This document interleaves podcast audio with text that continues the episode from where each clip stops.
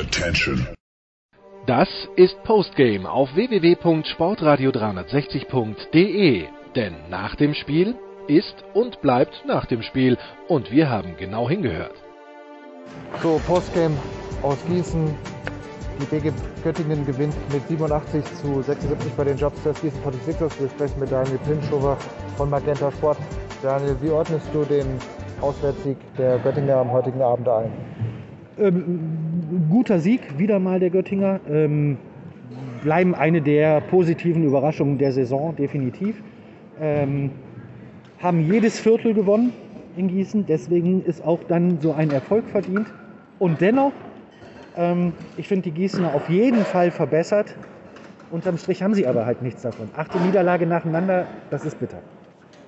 Ja, du sprichst es an, ähm, hat sich ja vielleicht schon in den letzten Spielen so ähm, angedeutet für die, ähm, für die 46ers nochmal auf beide Mannschaften bezogen. Gießen wird da wahrscheinlich bis zum Ende erstmal unten äh, drin bleiben. Wie siehst du aus deiner Sicht die Perspektive für, für Göttingen aus? Äh, wie können die die reguläre Saison beenden? Tja, gute Frage. Also, ähm, Göttingen hat zwei Importspieler abgegeben. James Dickey, Zach Bryant. Ähm, und jetzt ist die Frage, was sie wollen. Wenn sie die Liga halten wollen, müssen sie nichts tun. Können sie Geld sparen, machen so weiter. Wenn sie sagen, wir wollen in die Playoffs, dann müssen sie nochmal nachlegen.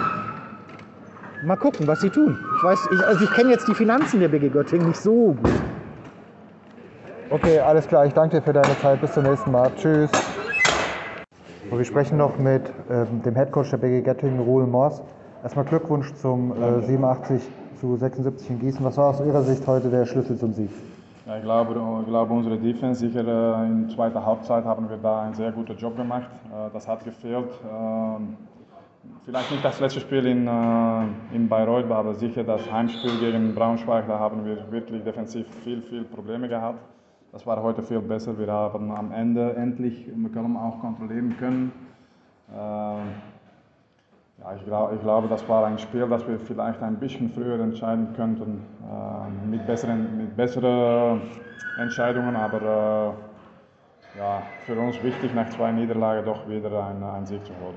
Ja, Sie sprechen es an, wenn man ins Boxscore guckt, Sie haben alle Viertel äh, heute Abend gewonnen, trotzdem waren die 46ers, glaube ich, ein, zwei, dreimal auf eine Possession dran, also ein bisschen Sorgen gehabt am Ende. Sie sprachen das an, Sie waren, glaube ich, im dritten Viertel schon mal auf elf weg, dass man das Spiel vielleicht vorher ähm, nach Hause bringen muss. Ähm, zweite und letzte Frage. Ähm, Sie stehen jetzt sehr gut da in der Tabelle. Was meinen Sie, was steckt noch in Ihrer Mannschaft drin, beziehungsweise wie schätzen Sie Ihre Chancen ein, wie Sie die Saison abschließen können? Ja, heute ist nochmals bewiesen, dass wir eigentlich für jeden Sieg sehr hart kämpfen müssen. Das bleibt auch so. Wir haben äh, unsere große Stärke, glaube ich, ist unsere Chemistry.